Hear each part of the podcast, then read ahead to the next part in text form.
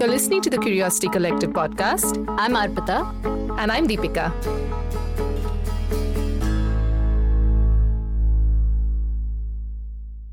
I'm so glad we're finally doing this. Uh, we've been speaking of this for a while now. And I remember how, especially when I was researching and writing for the episode on the urban migrant worker crisis, which, by the way, continues to unfold even today, uh, there were these images of people walking on highways and streets in the blazing Indian summer, and alongside them were children of all shapes and sizes, from toddlers to teenagers.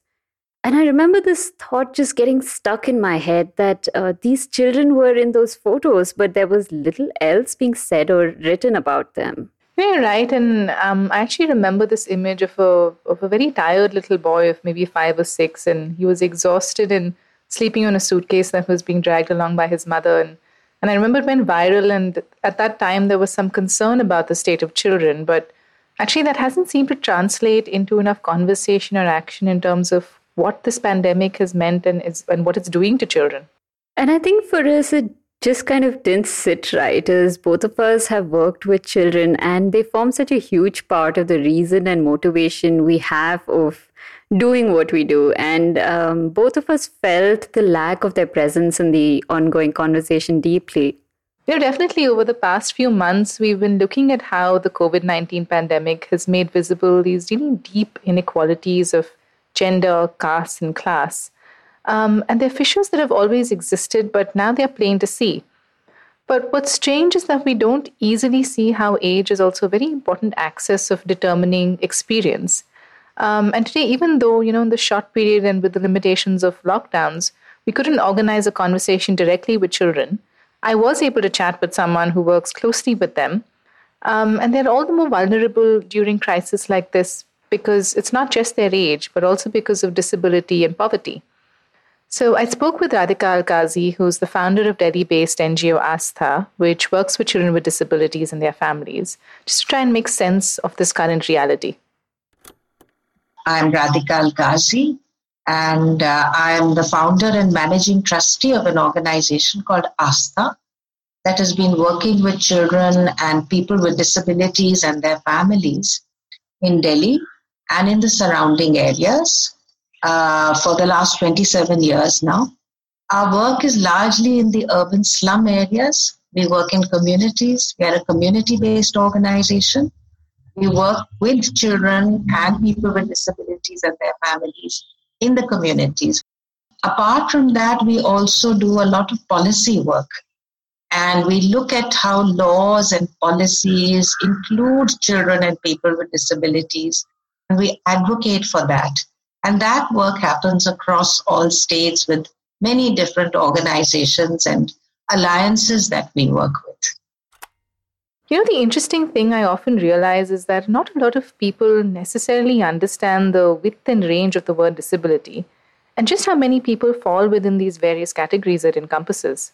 Yeah, and it's also odd how you can go through your entire school life and hardly ever meet another child who lives with disability. And the same is true for most of our workplaces. So, in many ways, a lot of us quote unquote able people can go through life being pretty distant from and unfamiliar with the conversations around disability. You know, while that's true, it's not because the number of people living with disabilities is small. I mean, rather, it's because it's not always visible. And even when it is, there is so much segregation that leads to more invisibilization. I mean, if you look at the census of India 2011, um, out of a population of 121 crores, about 2.68 crore persons are disabled. And that's 2.21% of the total population. And then, if we're talking about children specifically, an estimated 7.8 million children under 19 live with disabilities, which is 1.7% of the total child population. But what I found actually powerful to note is that, as per a 2019 UNESCO report, this figure is actually much lower than international estimates, and you know it leads to questions about disability measures that are being used in the Indian census. And I was also reading that uh, since disability is self reported, it's well acknowledged that often official figures are low because it continues to be stigmatized in the larger community. And families often don't want to admit or disclose that a child has a disability. Uh, in many ways, I think we're still sort of evolving the idea uh, of disability. And I think in 2016, there was quite a massive change in how Indus- Indian legislation understands it. Yeah, I remember in 2016, the disability legislation changed to recognize 21 disabilities where it was previously just seven. Um, and Radhika explained this in detail. The children with disabilities um, are children who have uh, some kind of an impairment, uh, and that impairment could be, uh, you know, difficulty in seeing, in walking, in moving, in hearing, and many other things in uh, thinking, understanding. And uh, in our country, we have a law and we have recognized uh, 21 impairment groups uh, to be officially what we would call disability in our country. These would include kids with uh, blood disorders like hemophilia, thalassemia. They would include children with speech impairments, they would include children with vision impairment, hearing impairment, uh, movement difficulties, and many others. So there's intellectual disabilities, there can be other mental disabilities. So if the mental disabilities includes a whole range of conditions or different kinds and ways of being. For example, you may have autism, you may have intellectual disabilities, we may have me- mental illness, uh, psychosocial disabilities. So all these come under that rubric. And uh, yes, it could be both. But again, I'd like to say it's not just the condition. What tends to happen is we think of that child and with disability in a very medical lens that, you know, it is only the, the difficulty in seeing. But it is really a question of what around, what is the context, and how different factors interact with this difficulty in seeing or difficulty in walking or moving that affect the participation of this child. And that is what a child or a person with disability, that is what disability is all about. You know, when she said this bit about how there's a need to think beyond the immediate uh, medical condition, and recognize how factors which uh, disable kids can equally and often lie in their environment, I was at once reminded of our conversation with the good people at iCall, which uh, functions on the psychosocial approach and speaks to how intimately we are connected with the world around us and how our lived experience is a complex outcome of our biological heritage and our social locations of, you know, caste, class, gender, age, etc. Yeah, and I think understanding that is very important because we don't exist in a vacuum.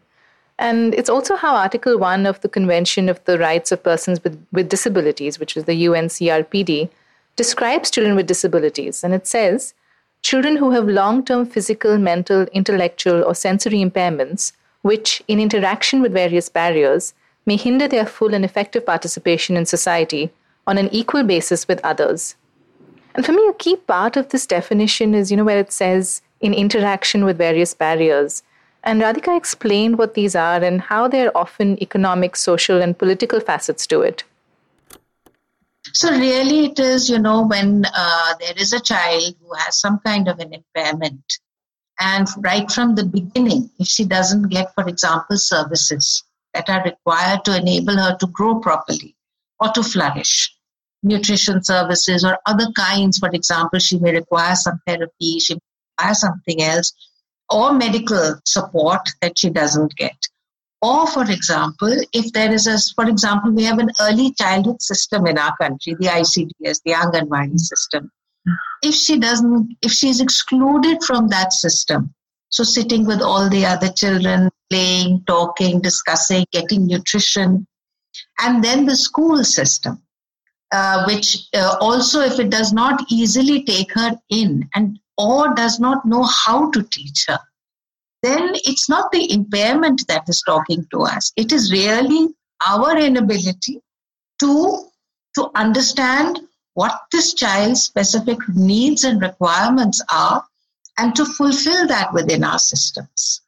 So that's what I'm talking about the contexts and the kinds of the institutions that we build. Uh, they are not a, often in a way built in a way or designed in a way that they accept diversity mm. and all kinds of diversity, including this child. Above all, I think we have to understand she is a child and she needs all the things that a child needs so the care, the love, playing with other kids, you know, just goofing off, just doing all the things that other children do, as well as uh, a vast kind of array of experiences.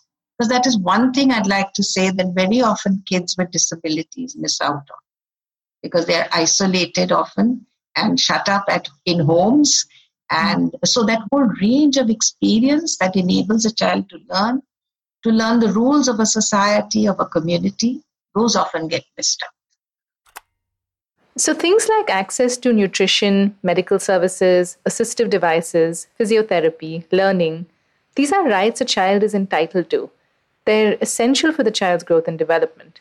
And it's not just me saying this, I mean, it's embedded within the UN Convention on the Rights of Persons with Disabilities. But very often, because of how disability is viewed socially, children are hidden away or there's a tendency to segregate and separate from other children. And then the bias compounds how effectively children can participate with their peers or, you know, be part of public spaces and, and just be seen. And you know, I think it's important here to point out how disability rights activists see this more as a question of building the world for inclusion and diversity instead of laying down the framework that the disabled are somehow broken and apart. And Eli Clare, a writer and disability rights activist, puts this very eloquently when, in one of his essays, he says this. Uh, this is a bit of a longish quote, but I think stay with me. It's really, I, I feel like it's really beautifully put. Uh, he says uh, disability activists have for decades said loudly and clearly leave our bodies alone, stop treating us as broken. We have defined disability as a matter of social justice disability residing not in paralysis, but in stairs without an accompanying ramp, not in blindness, but in the lack of braille and audio recorded books. Disability itself doesn't live solely in depression or anxiety, but rather in a whole host of stereotypes and damaging material realities. Not in dyslexia, but in teaching methods unwilling to flex. Not in lupus or multiple sclerosis, but in the belief that certain bodily conditions are a fate worse than death.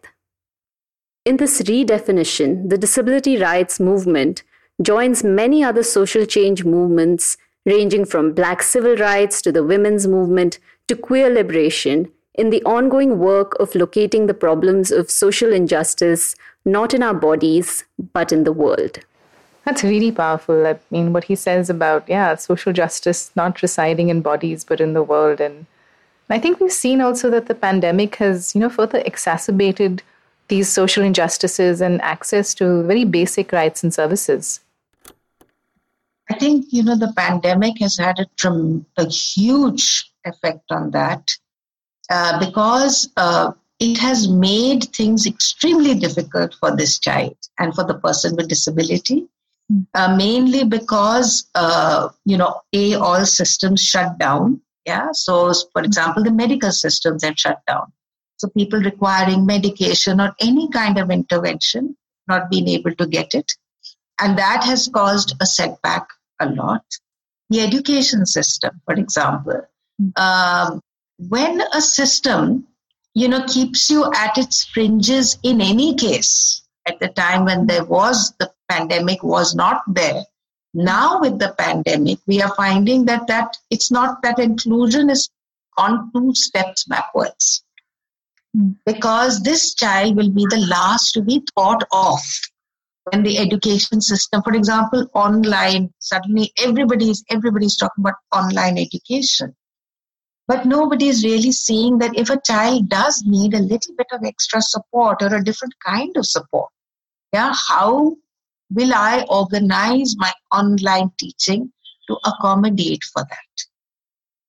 that we are not at we've not reached that stage because we've been so i'd say as a nation and perhaps as a world panic stricken you know and we've been kind of scrambling to find ways to reach out to do you know to to educate our kids to get back the education cycle going uh, but for the this child who may need for example a lesson in sign language now that may not be available for her online so, and for the school that was not already ready, now to be ready is far more difficult. So, what in effect, what I'm trying to say here is that the pandemic has struck us at a time when we ourselves were not ready for this child, and therefore it has taken us many steps backward. The disability rights movement has for decades been advocating for children with disabilities to have access to learning and education, and for public spaces, systems, and institutions to be inclusive. In many ways, the pandemic has now potentially set this back as being um, you know, relegated to home through long lockdowns, and the economic crisis that has climbed on the back of this pandemic has meant multiple complex repercussions for these kids. Absolutely. And I was reading a report uh, recently published by the National Center for Promotion of Employment of Disabled People, which is titled Lockdown and Left Behind. Um, and one of the child respondents in it describes the fallouts like this I'm a child with a disability, and my education has suffered a great deal because of this lockdown, as I'm unable to go to school. I'm now dependent on my parents for my lessons. I have other siblings at home as well, and their studies are prioritized over mine as they do not have a disability. You know, I have to say this that whenever I hear such narratives, it reminds me just how important it is to listen to children and have them be actively engaged on such conversations. Because at the end of the day, they have unique knowledge of their own life experiences, which really enriches how we as society can then begin to move towards systems that are indeed more inclusive. Absolutely. And in fact, another study I came across also shows how our current systems need some serious rethinking, you know, and which could be augmented if it included the actual experience of children. According to the study conducted by a community based organization Swabhiman, and it was with 3,627 respondents, um, it found that 43% of children with disabilities are planning to drop out of studies due to difficulties faced by them in online education. And then teachers also reported that 64% of students don't have access to smartphones or computers at home. And that's just the tip of the iceberg. I mean, for many families, like you mentioned, the struggle at this moment is just to survive. This is the time when families are just scrambling, at least the families I work with, the majority are scrambling for the basics, just for food. Food security is our, one of our biggest issues at this time. So, at a point like this, it becomes very difficult to focus on the requirements of a child. Uh, so, these are the ways in which children, uh, particularly those requiring medication, requiring that accommodation, you know, uh, a little bit of change here, a little bit of change there, a different kind of language, a different way of teaching. That's where people are really, children will be suffering and are suffering. This falls right along the lines of what was being reported by multiple civil society networks and organizations as the humanitarian crisis triggered by the pandemic has unfolded in India. Uh, one survey that I remember quoted that potentially 8 in 10 daily wage workers in urban areas had lost their jobs due to the lockdowns, and uh, multiple surveys shared the immense experience of crisis, where a majority of the workers surveyed shared having barely any savings or food to last them through the week, with no thought really about the many, many months ahead. Now, in a situation like this, where food itself is so scarce and there is hardly any um, uh, then at this point of time to have you know a food that is nutritious for the child and that the child can eat or maybe the child requires to eat at least thrice you know rather than twice in a day those things become very difficult as it is there is a very strong linkage between disability and malnutrition um, many of our kids cannot go and get the food for themselves. So they wait to have somebody assist them. For example, a young child with vision impairment may not know, may not be able to get to the food like other children will go to the kitchen or open a box and take that food. But this child may, may not be able to do that. So these become little, little, little barriers that when you already have a shortage of food, uh, for example, we've had situations where, you know, in Delhi, uh, the, uh, the government was giving out food, two meals a day uh, in schools.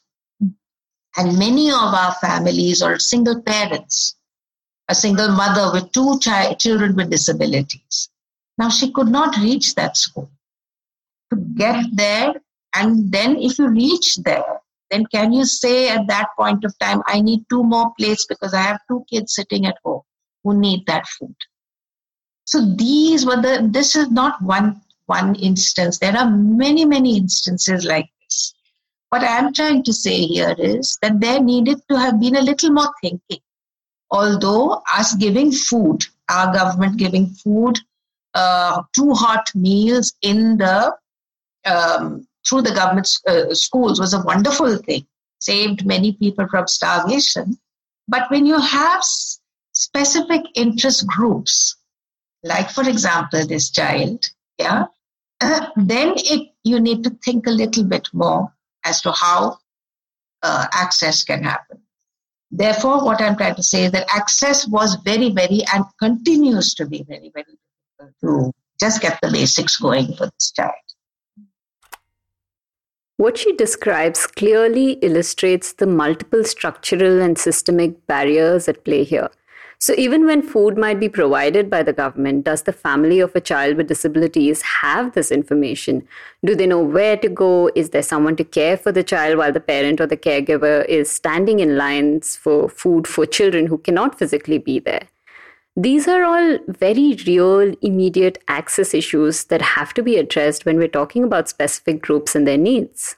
Yes, and that's just one lens. I mean, Radhika's organization, Astha, conducted two consultations with other groups and organizations from the beginning of the lockdown in April till now. And what they found was that access to healthcare facilities, medicines, social security, and lack of information were the other key issues that families with disabilities were facing. Um, and the report also observed persons with psychosocial disability, persons who require medication, persons who are connected with counselors on a regular basis are impacted by the lockdown across the country. But what they've also done is document what has been working well based on their ground level experience. And they found that community based systems and local support has had a big role to play in responding to the needs of children where you will see organizations working that have been able to bring families together or young people with disabilities together, or where people with disabilities have groups, what we call DPOs, disabled people's organizations, or people just getting together, you will find that there is a lot of uh, support and support structures are there. But this is few and far between. Yeah. But uh, for example, in my own organization, we've had instances of a parent uh, supporting other parents, you know, getting the medication for three, four kids and seeing that. But that happened because the parents, over a period of years, were constantly meeting in meetings and things like that, and they had got to know each other and form small informal support groups. But the large majority of children and people with disabilities don't have these structures and support structures because we work very intensively with families and children in where we work uh, we are very aware of uh, you know needs uh, that are there and we were able to immediately reach out uh, through the you know phone and whatsapp and all these uh, various methods but what i think one of the big questions that did come up was where are the other children? Okay, we work with 250 families, but that's not enough. It's oh, there's a whole city out here. And how do we reach out to more children and more families whom we know will be in distress? And that's when we started looking for lists. And as, as I shared with you, we reached out to the Hunger Committee uh, that Delhi had set up. We reached out to the Delhi Commission for Protection of Child Rights. We got support and permission to reach out to the Anganwadis, and the Anganwadi workers were able to connect us with many, many young children, older children, even people with disabilities in their communities. So that gives us an idea that actually our frontline workers, people who work very closely in communities, do know the community very well. Have these, these can become spaces where actually the community, community, a sense of community is also built. So what we are going to try and do is now start connecting families also. What stands out is what an important role these connections play and just how important community based systems and local networks are. And I think the pandemic re emphasizes that in many ways because when physical movement is curtailed, your community automatically is those who are closest and nearest to you. And you need this support because vulnerability has also increased. And it just makes care and community that much more important. Um, and Radhika also spoke of ways in which children are being supported in this time so that they are connected to their peers. The other way is reaching out to children and seeing that they are part of larger groups of children. That's one of the strategies that we use a lot is we don't work in isolation with the child with disabilities very early on in our work, we realized that that was just isolating that child even more. So we bring in all the other children and we, we uh, do a lot of work with all children, including children with disabilities, together. And I think we are going to need to do a lot of that in uh, so that as they grow up, they grow up together, and uh, they grow up with support structures around them. We need to build those structures now very much, uh, even for children who are going to schools. And one of the things I've found has been very useful is just using the phone. We've been able to reach out to all these families just through the phone. And we've got connected, and we won't stop there. In a small way, what we are doing is we are creating these craft packets you know, we are creating small packages with lots of different craft materials that children can do together and include this child also. So, in and around a family, there are always brothers, sisters, uh, you know, children from the next door house. And we are encouraging them to use these, create small things uh, along with this child because this, for us, she is at the epicenter of it all. So, with her at the center, which is normally not the case, other children can gather and make some of these things. We understand that eh, many of our kids, and I'm not only talking about kids with disabilities, need to have lots of things to do at this point. It is not just this online thing. So, as the open up is happening, we are making every effort to get to children and to to support them with activities that they can do in small groups also. So, making a craft project. So, the older child can also participate, the younger child can also participate, and this child also participate. Pandemic or not, children just need to be able to play, laugh, and just be children. Uh, especially when the option of going to school or therapy or accessing other services is just not there. And the onus of caring for all these developmental needs of a child has now shifted indoors to the home.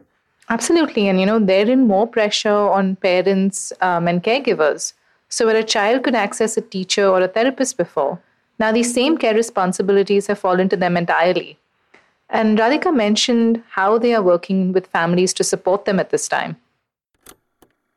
Now it's a question of us also sharing with the family, which we should have actually done earlier also, which we used to, but not to the extent that we're doing today. Yeah. So um, the way we can support the parent is maybe also giving them what we are doing is making little videos. Aise bethana hai, aise karna hai, talking to the family. So when you see something visually, it is much easier to do it. Yeah. Uh, so if you can package and provide that uh, support, for example, therapy. Now we do a lot of therapy with children, and at this point, it's not possible. But for we, one thing is we always teach the family because they are the ones who will actually do it. But now uh, we are making small videos and we can share with the family and say, यहाँ ऐसे बैठाइए या ये ऐसे कर सकते हैं I think very, very important that something has taught us. Parents are, you know, they have a lot of knowledge. We sometimes, in all our teaching and in our education system, we disempower the parent. It's only the teacher who can tell you. No, I ask the parent how what are the stories that you know. So how many actually people ask a parent, आपको कौन सी कहानियां पता है? Talk to your child. Give your child the kahanis that you know from your own village and from your childhood. And uh, a whole fund of knowledge is there. So we have to tap into knowledge that people have rather than always thinking that we are the ones with the knowledge that has to be given. I don't believe in that and and more so today i believe less in that uh, and i've always seen families come up with the most fantastic things but uh, i'm not going to paint a rosy picture because i don't think that enough of this has happened i feel like we keep circling back to this but it bears repetition because like she's saying it's only possible to address the multiple needs of a child when the basics are taken care of and that's what she means when she says economic and social contexts have to be taken into account. Exactly, and that's where social protection schemes also come in. It's that critical safety net that families need to be able to ensure that they have access to food rations or medical facilities, pension schemes, and disability certificates. And, and I think also it's because when families are safer, so are children. Um, yet, as she mentions in a recent survey that Astha conducted, not even half the families surveyed had access to these protection schemes. Just now, we've done a detailed study of uh, these 1,600 people. So it's like a random sample that we got. Mm. People that we reached out to all through the city of Delhi, the NCR, and uh, we asked each family whether they had ration cards, they had the disability certificate, and the pension. And the majority so only about, say, 40% had disability certificates. Even fewer had pension, this social protection support that is supposed to be coming to them. And very few actually had ration cards, for example. That's another thing. Uh, I think uh, we have not really looked at the disability sector, but we really need to. Uh, this pandemic has drawn our attention to the fact that we need to look and see how many people have ration cards that uh, they, they can use actually to get food. In our sample, because it's largely a migratory sample, it's people who migrated from different parts of the country to Delhi. It's the, the data says that it's very, very few, 15% actually had ration cards. So the large number of people, families and children, and because we reach out to children, a large part of the sample is, is families of children with disabilities, and there are also adults, but the majority is children with disabilities. That access is very. Therefore, we have to think that and uh, that if access to this basic social protection is not there, then for the very young child, yeah, so zero to six, if you think, this is a time when families are just coming to terms with the fact that the child is having a difficulty or is slightly different and they're trying to understand. So they're not going in for entitlements and things, they're not getting there at all. So at this point, again, then, there is really nothing that targets this child. So we have to think very carefully because uh, this is your data that tells you that, um, and the NSS gives us a very, very clear data set that hardly anybody is getting support from the government. Very few people have disability certificates. You know, this points to the larger structural issues too of who gets left out of planning and policies and remains invisible. And children feature right up there. Um, even before the pandemic, this was evident in successive budget allocations to the Ministry of Women and Child Development. And the crisis has made the gaps of investment and implementation glaringly visible. Right, and yet it's not as if it isn't possible or that states haven't been able to respond. I mean, there's also evidence of what's working. I mean, take Kerala, for instance. Right from March, when India went into lockdown, the government was delivering meals to homes of children registered under the midday meal scheme. Um, and Radhika also gave examples from other states and their responses. You know, the giving of information and the running of helplines. And uh, helplines have been a very useful thing. In uh, Tamil Nadu, for example, we, we, our colleagues from Tamil Nadu told us that uh, the helpline there worked very well uh, the Disability Commissioner's office uh, was very, very proactive. And in the helpline, they also included, uh, you know, sign language. So reaching out through sign language, and they got about 7,000 calls in a matter of 15 days or something like that. That's amazing. So they were able to reach out she added that what this time has also brought up is the number of young people and volunteers who are working with civil society organizations to ensure that the most vulnerable are reached. And you know, it's again something that we saw at the time that migrant workers were walking back home, that there were also people coming out of their homes to cook, feed, and support each other. And in some ways, that is a silver lining in this crisis. Yeah, but I think we, you know, I have to add that often when one is working alongside children, the, the children themselves are the silver lining. I mean, they embody hope. And we're living through these difficult times when so much doesn't seem right, but maybe in some ways the clarity that the experience of this pandemic brings is that we need to do things differently and that we need to raise our game and to do much better by our children. And I'm reminded of one of Nelson Mandela's quotes where he said, there can be no keener revelation of a society's soul than the way in which it treats its children. It rings as true today as when it was written. I want to leave you now with something Radhika shared about how she envisions a city that cares for and is a safe space for the most vulnerable, for children. We are uh, today in a world where increasingly we are becoming narrower and narrower in our acceptance of diversity all over the world. And I think that we need to really break those barriers. And I'd like to be in a city or imagine a city where, you know, all children and people can, you know, access any space, irrespective of who they are, what kind of abilities they are supposed to have. And in order to do that, though, you need to design things differently. And I think that's where, I mean, I'd really like a, a, a, city or a world where things are designed in a way because inclusion will not happen or equality will not happen. We'll have to start thinking of much more universally how you can design spaces, services, so that all kinds of people can access those spaces and services. Mm-hmm. And where there's a lot of, uh, you know, child friendly.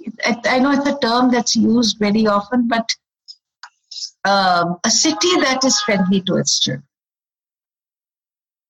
is very, very important and to all children. Okay, so, including children with disabilities, mm. which again would mean that you know all the parks are open, that we have uh, spaces where kids can go to and play actually, and uh, that that are accessible and all services are open. Like if all children are going to the Anganwadi, this child also is there, and there's no questions. It's not like a battle to get to these places. So less battle and more inclusion.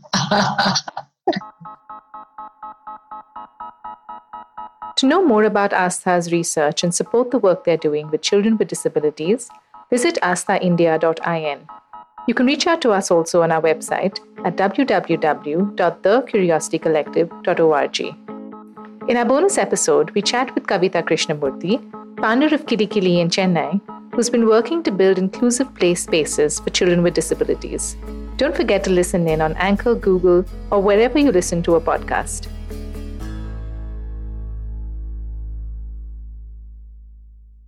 This episode was made with the support of Srinidhi Raghavan and was produced by the Bangalore Recording Company.